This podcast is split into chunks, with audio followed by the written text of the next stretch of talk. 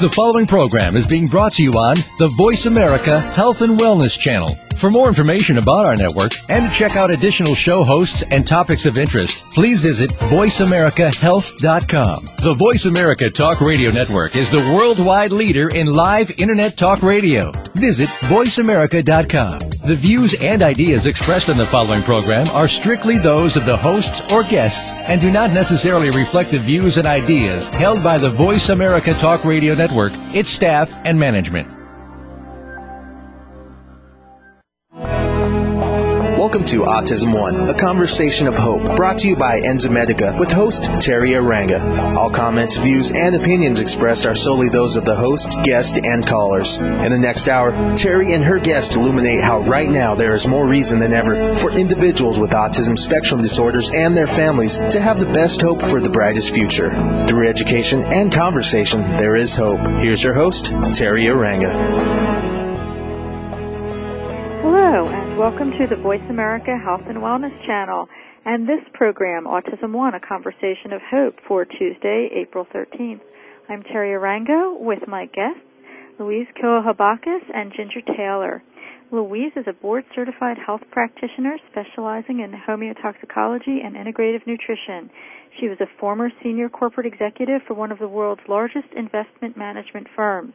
From mainstream corporate America to mainstream parenthood, Louise's world changed when her children showed damage from vaccines. Louise is the founder of Life Health Choices, an organization devoted to informed choice advocacy. Ginger Taylor is an awesome active advocate running Adventures in Autism.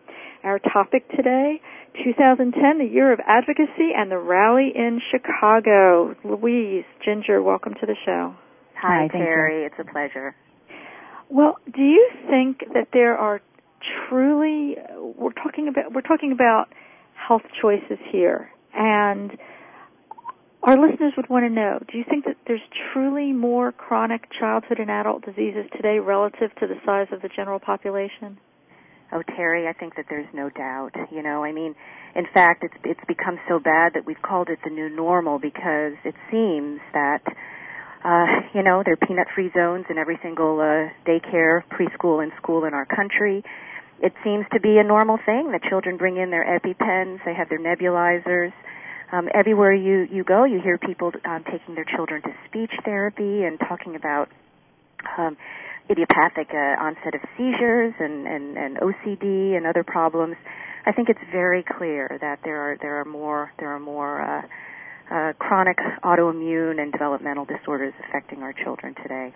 And Ginger, what do you think about that? Well, I think that, you know, th- certainly the observations that Louise is talking about are pervasive. I mean, people are looking around and seeing a lot of sick children and a lot of sick adults. And the the research that should be done for us to be able to definitively make that statement, yes, there is more chronic illness in children, um, hasn't been done. And at parent request for years and years, we've been asking for, you know, really what are the true rates of illness in these children, of autism in these kids, as compared to going back to the seventies when we were children. And the research just isn't being done. So at this point, even um, the head of the uh, I A C C has said, you know, it's really the burden of proof for anybody who claims there is not more autism, if there's there's not more chronic illness going on, um, is really on the people who make the claim that that isn't happening because, um, you know, teachers who've been in, you know, teaching for thirty years can say, look back at the beginning of their careers and say, there was nothing going on like this in my classroom. Right, exactly. You know, when I interview speech therapists and such who've been at this, you know, for years, I ask them, have you seen a change? Um, yes, there's been a change. Uh, you know, I was on an interview recently and someone brought up the fairy changelings back from the seventeen hundreds. This goes to the argument of autism's always been with us, you know, trying to deny the autism epidemic, or else that would um, say that there's some sort of an environmental uh, cause if we admitted there was an epidemic. But uh, Hans Asperger and uh, Leo Kanner, which one of uh, of those gentlemen said in around nineteen forty-three, I've never seen anything like this? Well, and Kanner, indeed, he could only find, I believe, over the course of eight years, Um, could only find eleven cases of autism, and he was, you know, the world expert on autism, and he was, you know, the the, the you know, one of the preeminent child psychologist at Johns Hopkins. Mm-hmm. And, you know, we have that many in my children's elementary school right now in a small town in Maine. That's a really good point. Yeah, I, I don't think we saw the fairy changelings in the seventeen hundreds running around with the EpiPens that Louise was talking about. So, Teri, I, I, I do want to contrast a little bit between chronic health problems and developmental disorders, because I agree there is controversy and a lot of challenging about, you know, diagnostic criteria and whatnot with respect to autism. But I think it's pretty clear that rates of chronic health problems in children in particular have definitely increased. Uh, Massachusetts General Hospital recently came out in February of this year with a, with a study that confirms that chronic health problems and, of course, obesity have re- risen in American children in, in recent years. So, you know, when you look at things like um, asthma and uh, food allergies, uh, seizures, it's uh, and you track the trends over time. I mean, asthma is the number one pediatric, pediatric chronic illness. Um, and, uh, you know, it affects one in nine children. More than ten percent of all children have asthma.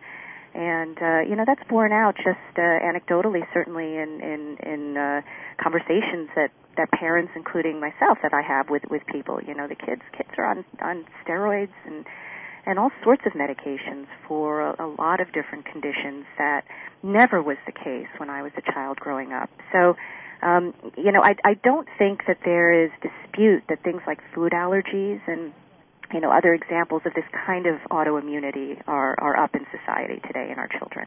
Mm-hmm. That's right. Now, what does health freedom mean to you? Health freedom. Health freedom means that I have the right to make the choices that affect my health and the health of my children. Um, and uh, I believe that in the United States of America, the greatest country in the world, that, uh, you know, we are a, a beacon, beacon of, of, of, of freedom um, to, to all. They look to us as the place where we really set the standard for what it, for what it means to be free. And uh, so to me, it means that it's, it's, it's my choice. I get to decide if I am more concerned about protecting myself against chickenpox and flu, or whether I believe that there's an innate ability of the human body to protect itself. That is something that I have the freedom to decide. But wait, let's backtrack a minute there. Protect myself against chickenpox and flu. What is, what does that mean? How did you mean that? If I, for example, consider taking a shot, am I really protecting myself against chickenpox and flu for sure?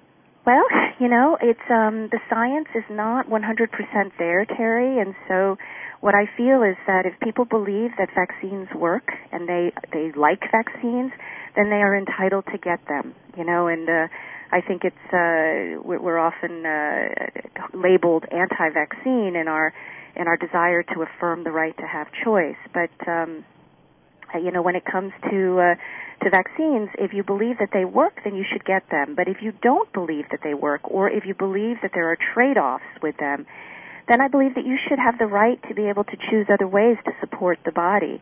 And so when it comes to school admission, for example, and they tell me that in the state of New Jersey, my children are required to get uh, uh, forty-five different doses, forty-five doses of fourteen different vaccines as, as, as a requirement for school.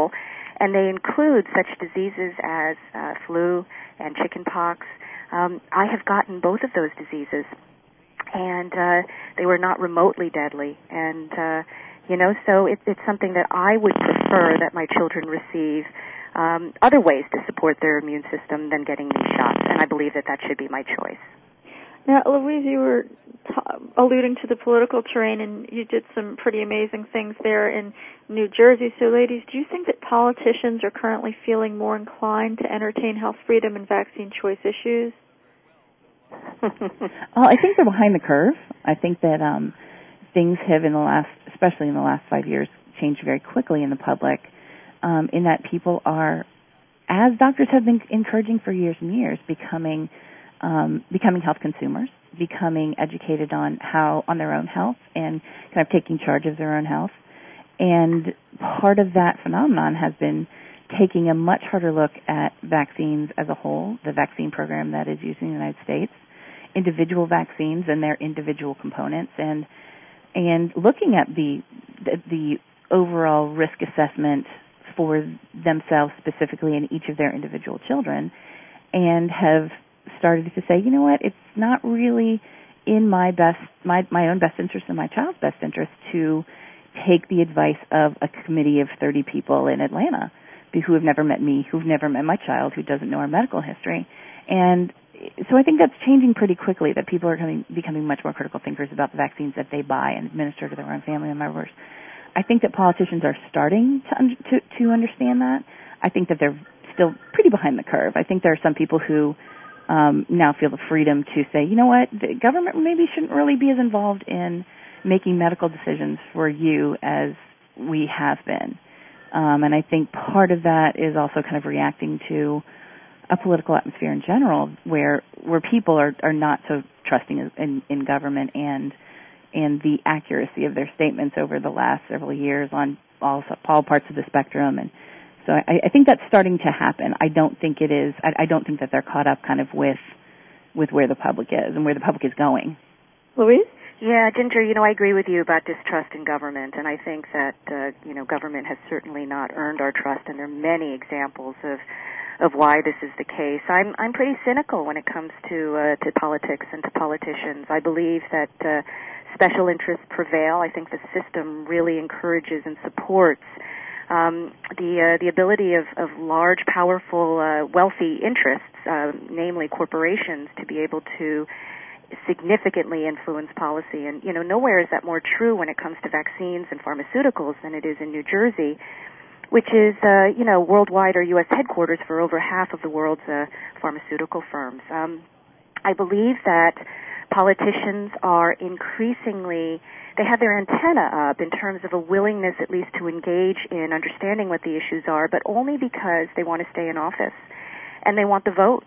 And they understand that people are starting to vote um, on this issue. That certainly happened in New Jersey. And, uh, you know, when when, when uh, a governor, a candidate for, uh, for governor approaches someone like me five days before the election and asks for my support and the support of our community, um, you know, and he knows what I stand for, then I think it's pretty clear that he understands that we're a voting bloc. And uh, that he that he needs to uh, he needs to pay attention. So you know I, this is an example of where you know the democratic process you know of elections and actually understanding the platforms of our candidates, what they stand for, pressing them to articulate specifically um, what they mean with respect to uh, health freedom issues. And of course, in my case in particular, I care about vaccination choice. That is something that we we need to continue to do because it's working. Absolutely. We'll be right back and talk more about this with Louise and Ginger. Thank you to our sponsor, Enzymedica. We'll be right back.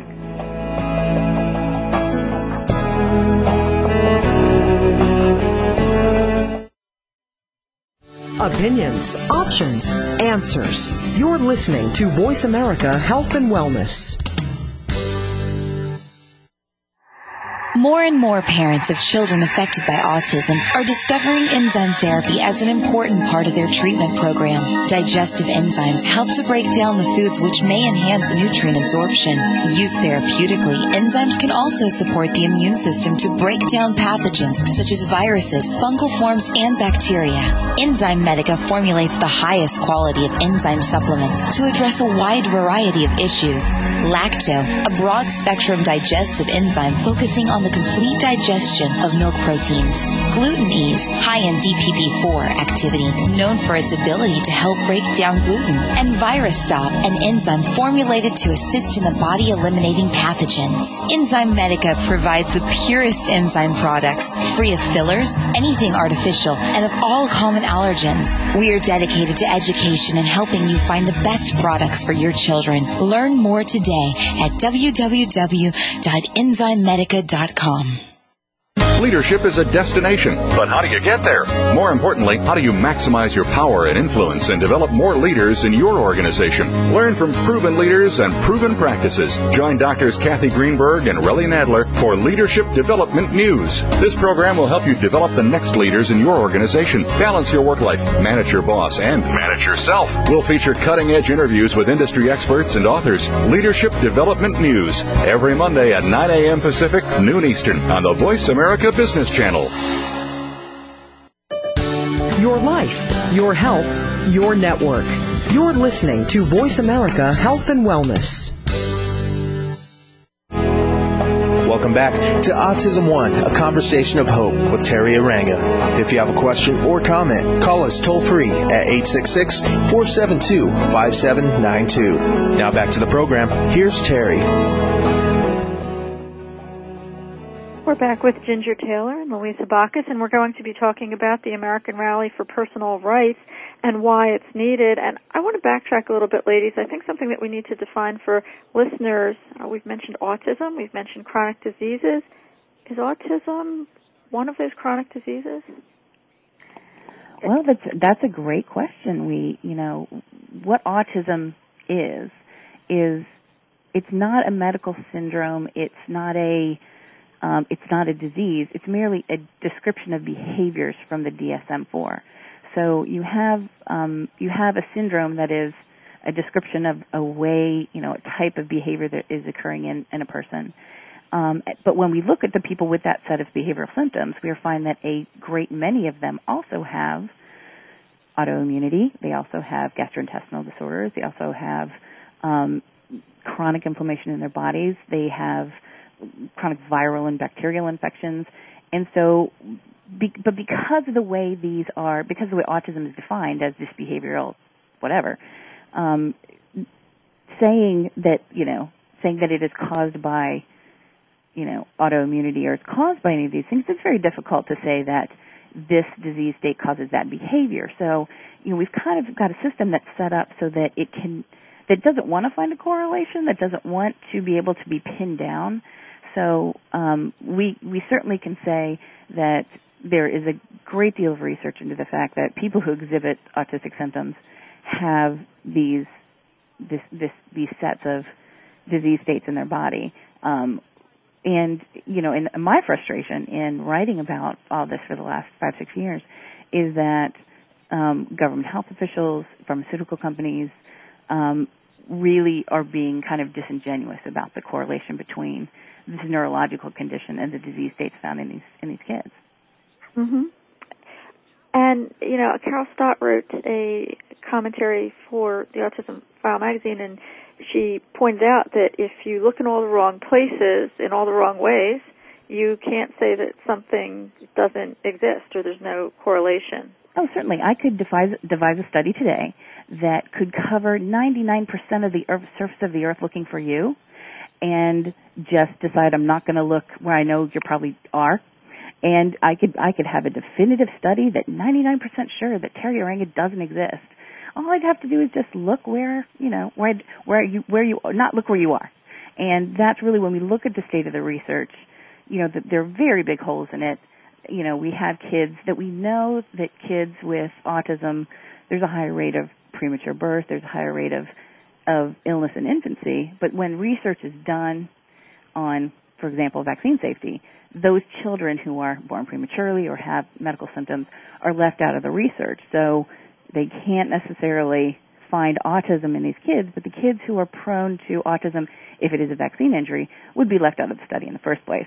So these are the kinds of kind of bad faith research that we're dealing with in trying to really investigate what's really going on. What a great point, Ginger.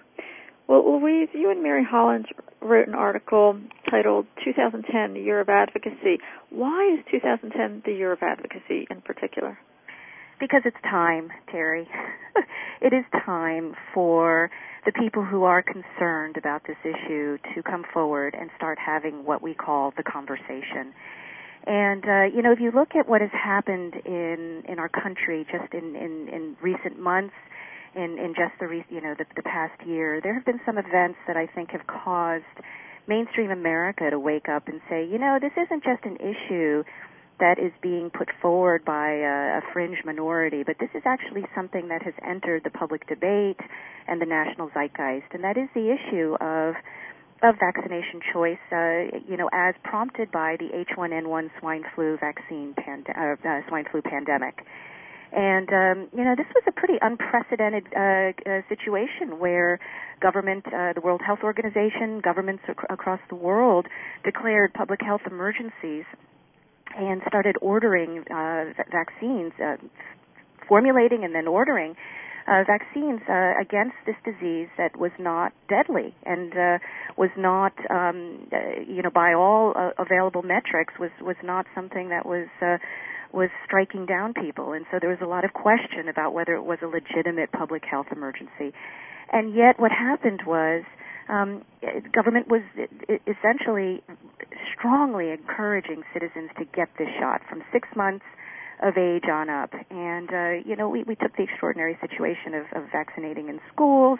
Um, the state of New York, the health commissioner there required seasonal and swine flu vaccines for certain healthcare workers. Other hospitals followed suit.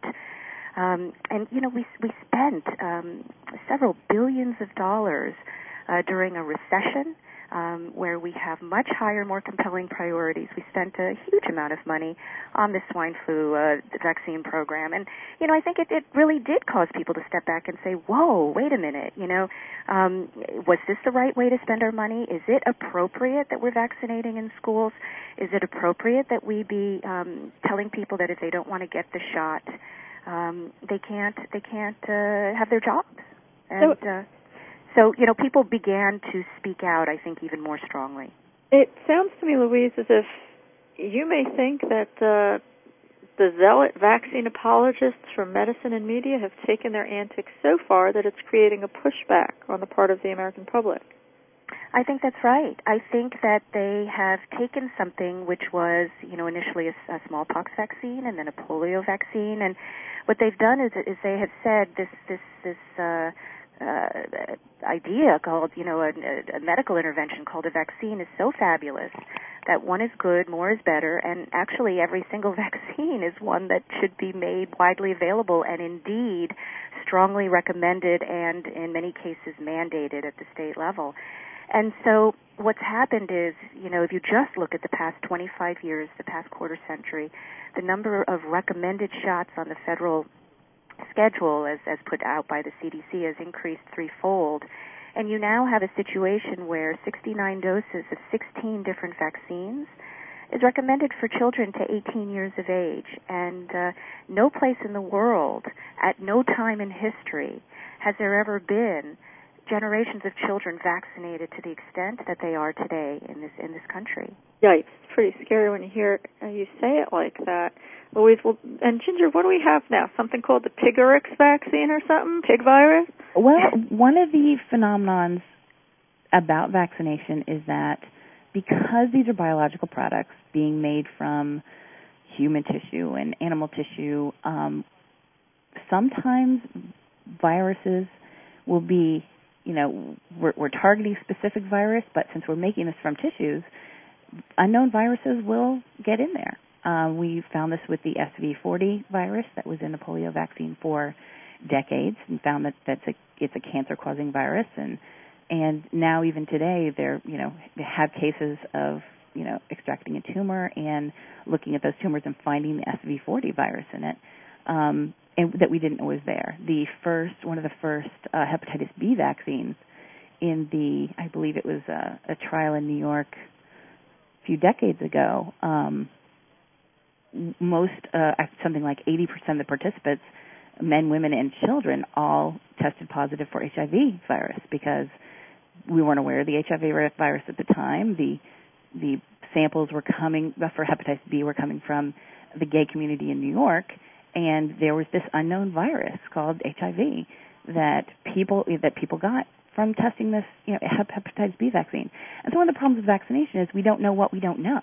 You know, we're giving something, kind of believing that it's only doing the things that we want it to do, but that's kind of a whistling past the graveyard. I mean, we don't necessarily, we don't know what we don't know. Wow, that is a great point, Ginger, really a great point. Um, and for our listeners out there, um, just to reassure you, uh, I don't really think there's a vaccine called Pigorix, um, but if there were, it would be on the shelf next to Chicorix and Monkeyrix. So look at the way that language is is used um, against us, to marginalize us. Uh, I think, Louise, you were using the term fringe. The, the powers that be can put dirty vaccines out there, or there can just be components that don't agree with a person's system, like some people are allergic to peanuts or soy or something. But if we don't agree to give these vaccines to our children who we know best, we're called anti-vaccine. There's no respect for the individuality. And, of course, the irony is that uh, almost all of us uh, vaccinated our children, Teri. Yeah, that's why. And so we weren't remotely anti-vaccine. Right. Um, and uh, it, it is, you know, what I like to say is that science is at its heart about observation, and that we are denying our own um, skills, our, our own scientific observational skills. You know, we, we are we are neglecting, we are refusing to pursue the level of scientific inquiry that this type of, of uh, you know, epidemic levels of sick children would dictate. You know, it's um, in uh, the state of New Jersey, we have the highest uh, documented levels of autism in the country, and um, you know, given the updated C D C uh, uh, incidence levels that are now approaching uh, one percent of all children, um, if you apply that to New Jersey, you're, you're talking about approximately one in thirty-eight boys, one in sixty children in, in New Jersey.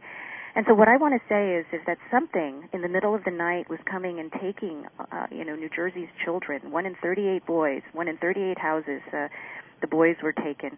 Um, we would be in the streets in an absolute outrage and an uproar about what was happening. And yet, you know, if you look at what is autism, how devastating is it, what kind of um, incredible impairment and, and, and level of, of, of medical um, conditions these children have, um, somehow it's all swept under the carpet of that is labeled autism, because we as a society have agreed that this label is something that um, it's it's a mystery. It's not understood. Um, many believe that it's genetic and therefore it's inevitable and regretful, but that it, it's uh, it, it it's a mystery. And you know, so we look the other way, and this is one of the greatest tra- tragedies I think that is occurring right uh, right before all of us. That that honestly we need to. Uh, we need to correct, because mm-hmm. autism is a label. I, I just I want to go back to this because I think it's really important, and most people don't understand. Autism was a label that was created to describe a constellation of behaviors, as Ginger said. But as we have learned more about autism, and as the incidence has definitely increased, um, mainstream medicine has not kept up with the, the level of science that needs to continue in order to understand Um, you know, what are the medical conditions that are associated with it? And so it allows for the perpetuation of certain um, things like, you know, failure to, to have treatments for children who are sick with legitimate medical issues, not treated because they have the diagnosis of autism.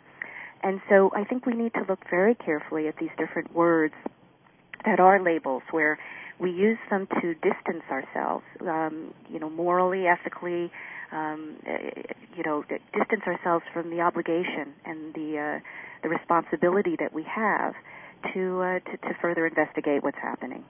Fantastic, Louise. And I love your point about the fact that science is supposed to be about observation, but I fear that in the realm of vaccines, science is no longer a medical art, it's a marketing art. And we will be right back at the Voice America Health and Wellness Channel. I think we've defined the needs. Now we're going to talk about action. We'll be right back.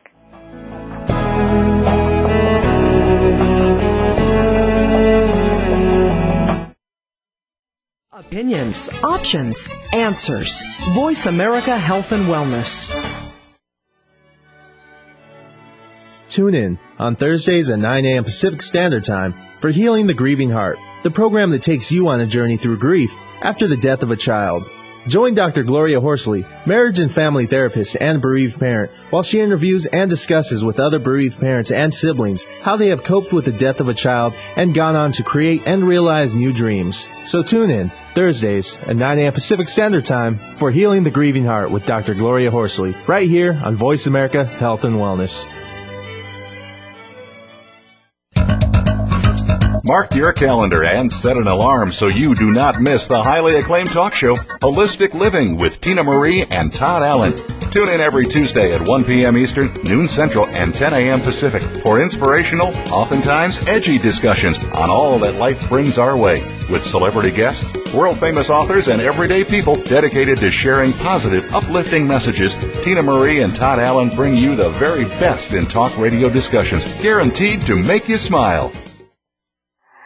More and more parents of children affected by autism are discovering enzyme therapy as an important part of their treatment program. Digestive enzymes help to break down the foods which may enhance nutrient absorption.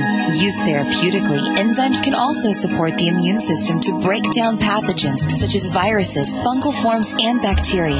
Enzymedica formulates the highest quality of enzyme supplements to address a wide variety of issues. Lacto, a broad-spectrum digestive enzyme focusing on the complete digestion of milk proteins. Gluten ease, high in D P P four activity, known for its ability to help break down gluten. And Virus Stop, an enzyme formulated to assist in the body eliminating pathogens. Enzymedica provides the purest enzyme products, free of fillers, anything artificial, and of all common allergens. We are dedicated to education and helping you find the best products for your children. Learn more today at w w w dot enzymedica dot com.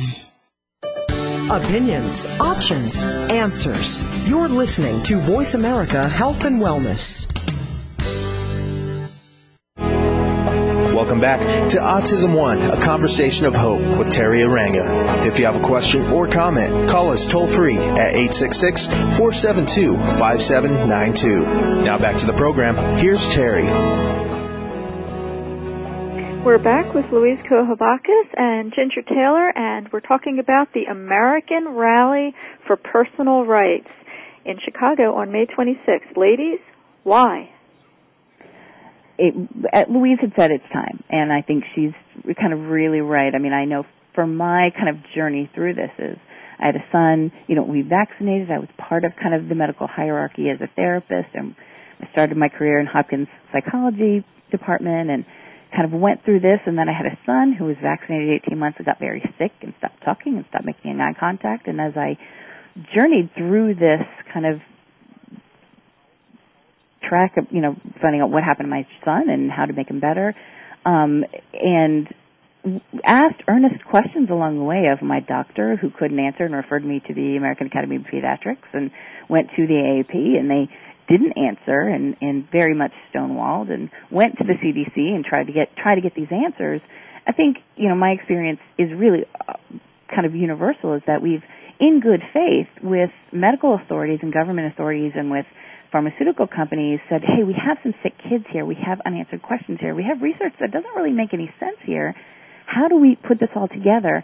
And after, you know, I've only had five years of kind of being ignored and and uh, having my earnest questions be responded to with the kinds of insults and the kind of loaded language that we just talked about, of being anti-vaccine and, you know, wanting children to die of polio, um, that we've kind of come to the point where we have we we've we've given, you know, government authorities, we've given pharmaceutical companies even decades in some cases to really step up and have an earnest conversation with the public about what's going on, and Um, how to make the vaccine program safer, how to um, figure out which kids are susceptible to vaccine injury and should be vaccinated very gently or not at all, uh, and then, and it's not happening.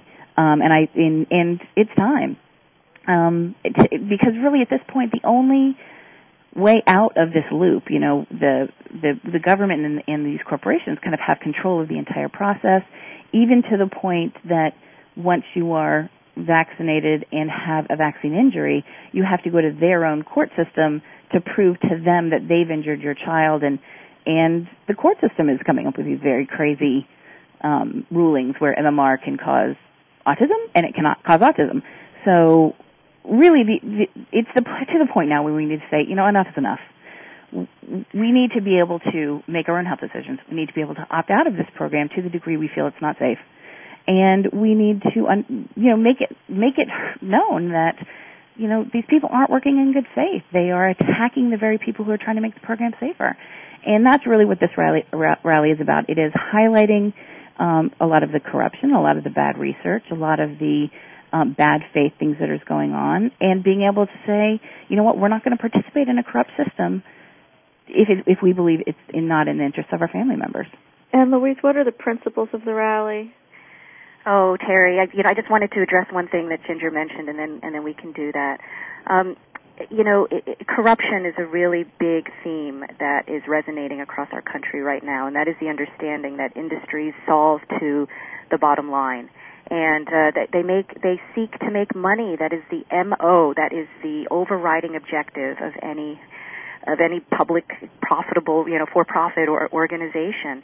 And um, vaccines are very profitable. Companies make a tremendous amount of money. You only have to look at the companies that participated in the swine flu vaccine programs to understand, and look at their financials and look at how swine flu was in effect. I mean, people joke around. They say that that uh, swine flu was a, a was TARP for pharma. It was a, a bail, and they didn't even need to be bailed out. But they it was it was absolutely something that was uh, enormously powerful for them. Um, Americans have the expectation that they have the right to make um, the, the decisions that deeply affect our lives, right? I mean, that is that is something that, you know, that is what individual freedom is. And this is something that transcends parties. It transcends uh, religions and, and socioeconomic class. It's just, it's something that is um, deeply embedded in, in, in the, the ethic of what it means to be American. Um, and, and actually, you know, I mean, freedom is something that the world over understands, understands what they mean. So, you know, it, it is, it is with that, um, it, you know, in, in that light, when we look at what does it mean to be free, the rally that we're planning is a public affirmation of our rights, because we see that our rights, our personal rights, are being violated. And so, you know, it's uh, we, we, we stand for life, liberty, and the ability to protect the personal security of ourselves and our family. This is about personal space, personal rights, the sanctity of of, of, of the body, our ability to protect and safeguard it. And um, if you look to the body of law um, that uh, is codified in the Declaration of Human Rights, the um, the U S Constitution, customary international law that is guided by the legal standard of informed consent. And if you look at religious law um, across religions over time, you see that there are universal principles that are outlined about the rights that we have. And, you know, if you look carefully at the law, you will see that the government cannot actually press the needle through the skin. So they can't actually hold you down and, and give you the shot. And I think that they understand that, that this is a very fine line that's being tread. But they are coming closer and closer in that they are withholding certain privileges that many, almost all, would say that these are privileges that we are entitled to as citizens, as human beings, um, you know, including a free public education um, and things that we deem as appropriate in this country, government assistance, uh, the right to work. And these privileges are being withheld as a reward for full immu- immunization. And so, you know, you've, it, what we're saying is there are many, many paths to Chicago.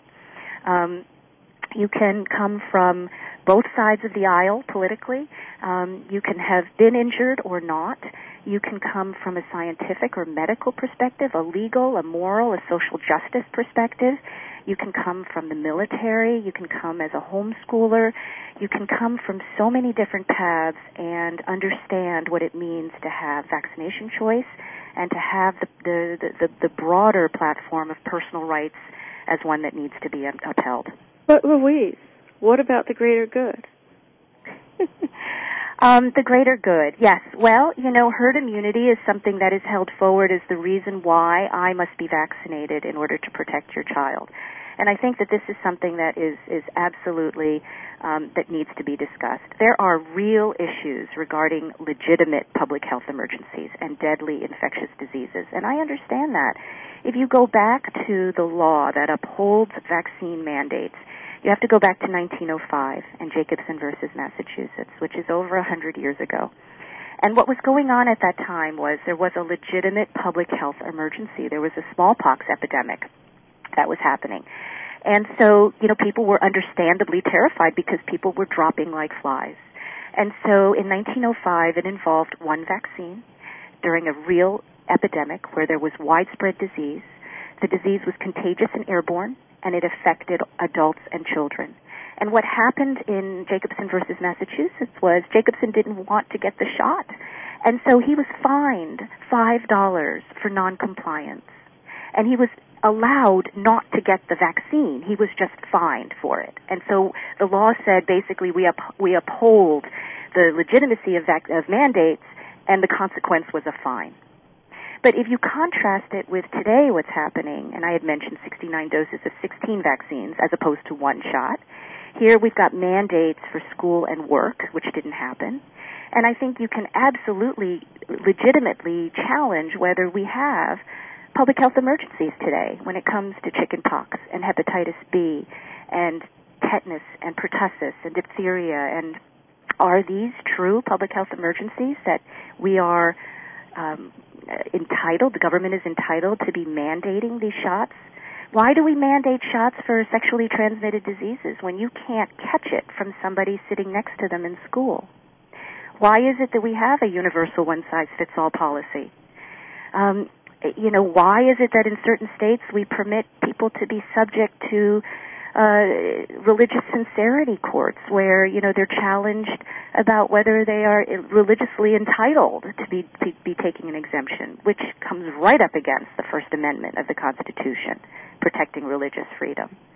And so I think that we can see that things have really changed over the past one hundred years, and in many cases not for the better, that our freedoms are being abridged.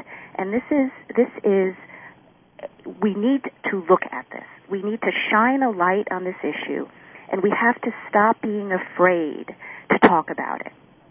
And what's happened is that we have so stigmatized, stigmatized and pathologized people who come forward as saying, I have a concern, I have a question, this doesn't make sense to me. And immediately, we don't stay on the plane of, you know, let's talk about this. That sounds reasonable. Let's look at the science. Let's look at the medicine. Let's look at what's customarily done. What happens is it immediately gets vicious and personal. And parents are called parasites, and they're called irresponsible, free riders or freeloaders, riding on the good graces of those who choose to vaccinate. And so what happens is it becomes an argument that is fear-based and guilt-induced. And I know that decisions, good decisions, are never made based on fear or guilt. They need to be made fully educated, fully informed, with a full complement of the uh, an understanding of the risks and benefits. And you make the trade-off, and you're entitled to make that trade-off. And it may be that that trade-off is not the same for everybody.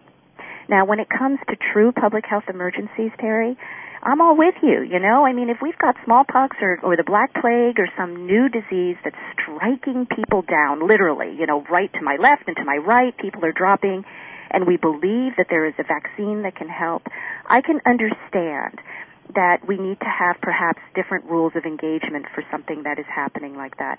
But, you know, there is also self-quarantine. And, you know, I think that's something that needs to be to, to be better discussed, because people say, self-quarantine, you know, who's going to self-quarantine? Well, guess what? You know, if there are real consequences, um, if you don't comply, and if you have a disease and you know it and you're infecting others, then, you know, you, you, there can be real penalties. People understand consequences. Um, but the way it is today, we're not facing true public health emergencies, and I think that we have stepped over the line in terms of what's appropriate. More on this when we come back. We'll talk about meeting in a box. Thank you to our sponsor, Enzymedica. We'll be right back.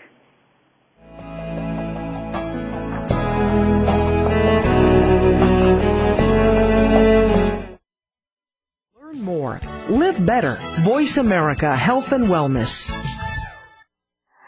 More and more parents of children affected by autism are discovering enzyme therapy as an important part of their treatment program. Digestive enzymes help to break down the foods which may enhance nutrient absorption.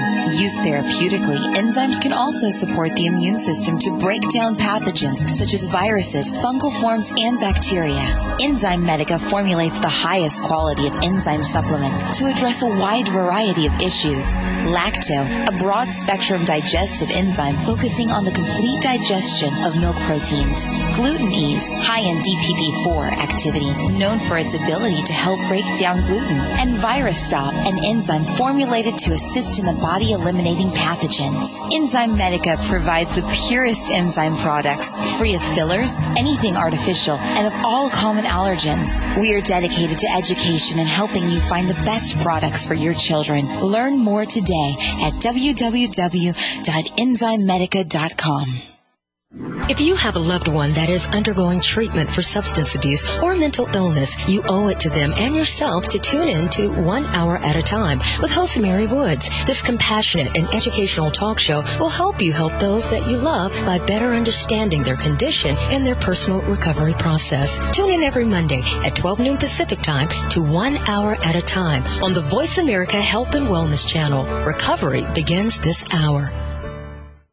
The World Health Organization estimates that fifty to eighty million people worldwide are facing infertility today. For most of them, this news is devastating. It's time for Gifted Journeys. This innovative program, hosted by Wendy Wilson, president of a highly successful California-based egg donation agency, will take you beyond the traditional family and introduce you to alternatives such as I V F, egg donation, surrogacy, and adoption. You'll hear from experts and those who have walked the path. Tune in to Gifted Journeys, Thursdays at twelve noon Pacific, three p.m. Eastern, on Voice America Health and Wellness.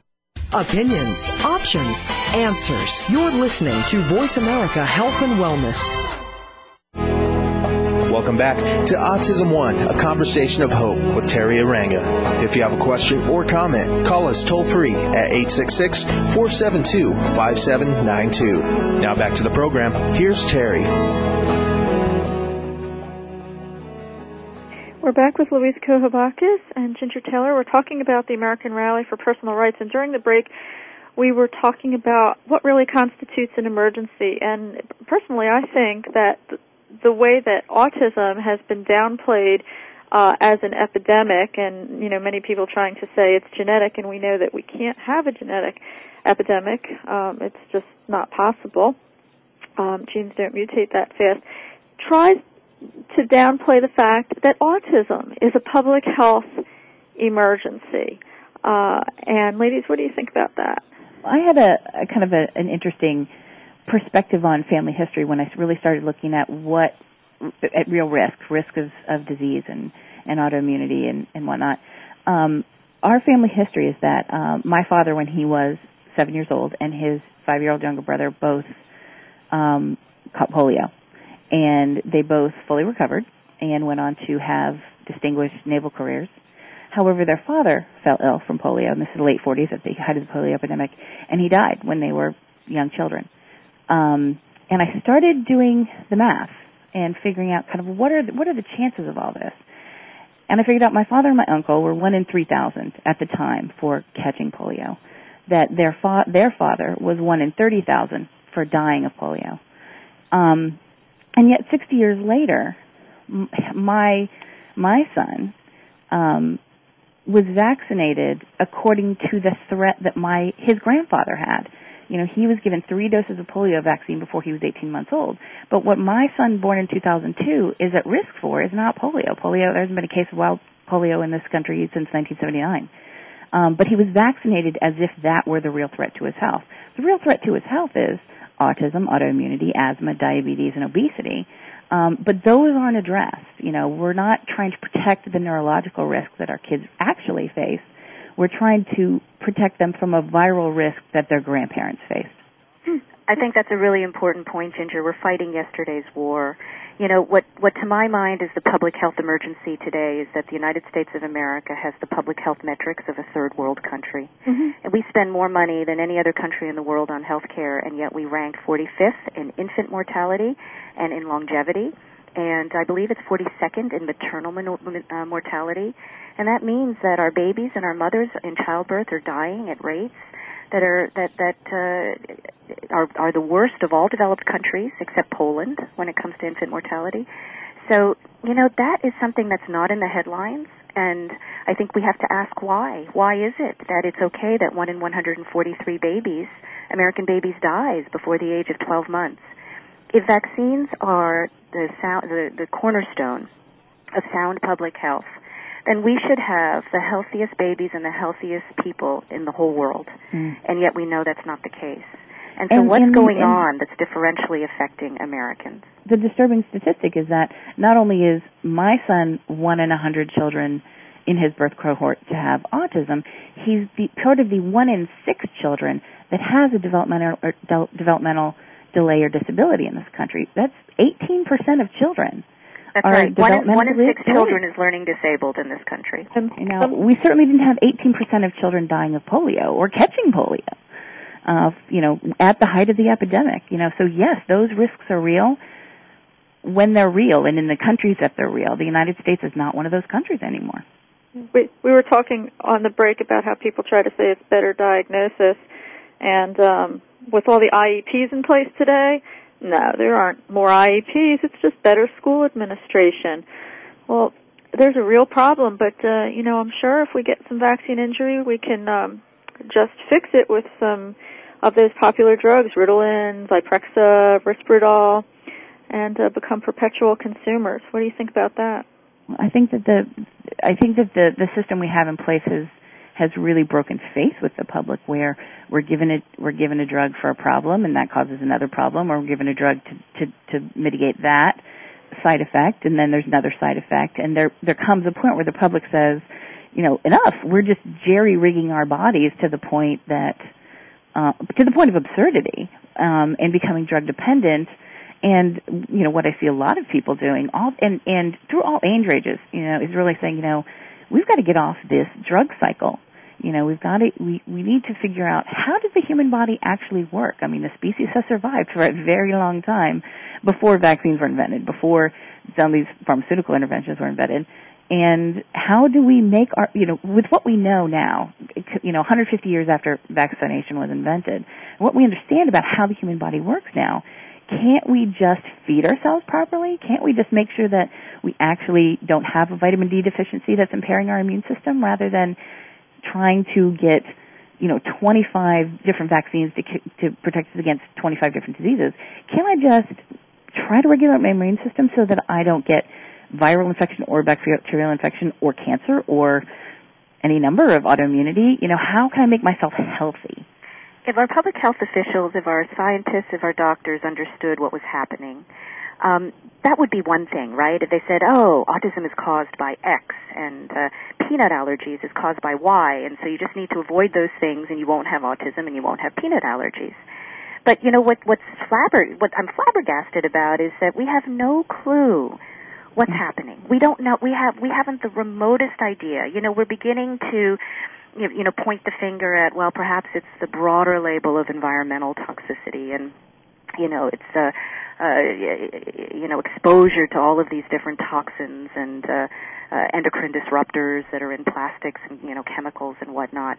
However, you know, we, we don't we don't understand why Americans in particular are getting differentially impacted when you've got terrible pollution, environmental and otherwise, in, in other countries that don't remotely have the uh, the levels of autism that we do. And so the thing is, you know, what whatever happened to the precautionary principle, right?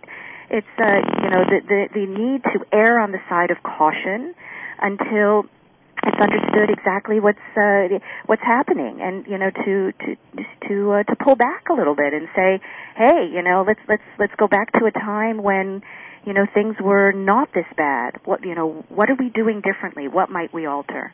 Well, Louise, I think that it's a very telling point that the forces that want to force us to be vaccinated are, are forces who want to restrict our access to nutritional supplements, for example. That's right. They want to prevent us from keeping ourselves healthy. They want to prevent us from naturally immunizing ourselves. If they can keep us sick, they can keep us buying.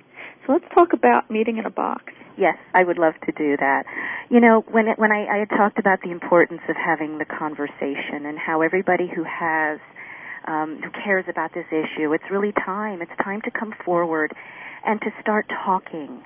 And, you know, we're not saying that everybody needs to stand up and have, you know, give uh, huge PowerPoint presentations to hundreds and thousands of, of people in the audience. But we are saying that it's time for you to begin wherever you are in your own communities.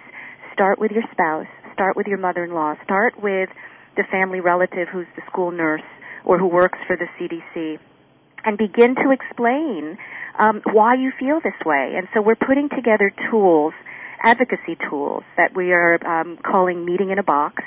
And essentially what we're doing is, at the Autism One conference, we're going to be doing boot camp training, and we're going to unveil these tools. And so we're going to support parents and others who care about this issue to learn more and be able to take their message on the road. Well, we're running short on time. Um, Meeting in a Box will be available at the Autism One conference in Chicago. Please see w w w dot autism one dot org. If you'd like a copy of Louise and Mary's article that was in the Autism File magazine, uh, you can look on the Autism One website as well. And um, I want to thank you, Louise and Ginger, for all your hard work on this upcoming rally that will be in Chicago on Wednesday, May twenty-sixth. What's the website for the rally? It's american personal rights dot org. Okay, american personal rights dot org. And Louise, your website over at Life Health Choices? life health choices dot com. And you, Ginger? adventures in autism dot com. adventures in autism dot com. Well, thank you both for being with us this week. We look forward to seeing you at the rally for the advocacy track and, uh, um, I mean, the rally and the advocacy track and boot camp training over at Autism One. Uh, we want to remind listeners about the book, Cutting Edge Therapies for Autism. A link to that is on the Autism One website. My guest next week is Doctor Bob Sears. Thank you to our sponsor, Enzymedica, and to our listeners, thank you for listening to the Voice America Health and Wellness Channel.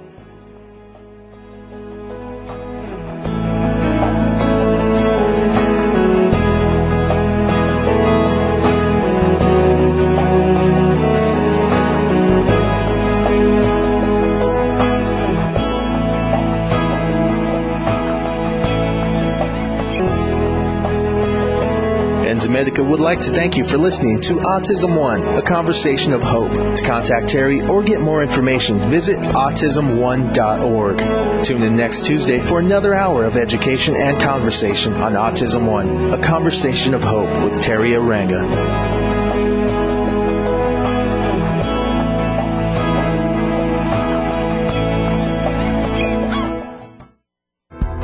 Thanks again for listening to the preceding program, brought to you on the Voice America Health and Wellness Channel. For more information about our network and to check out additional show hosts and topics of interest, please visit voice america health dot com. The Voice America Talk Radio Network is the worldwide leader in live Internet talk radio. Visit voice america dot com. The views and ideas expressed on the preceding program are strictly those of the hosts or guests and do not necessarily reflect the views and ideas held by Voice America Talk Radio Network, its staff, and management.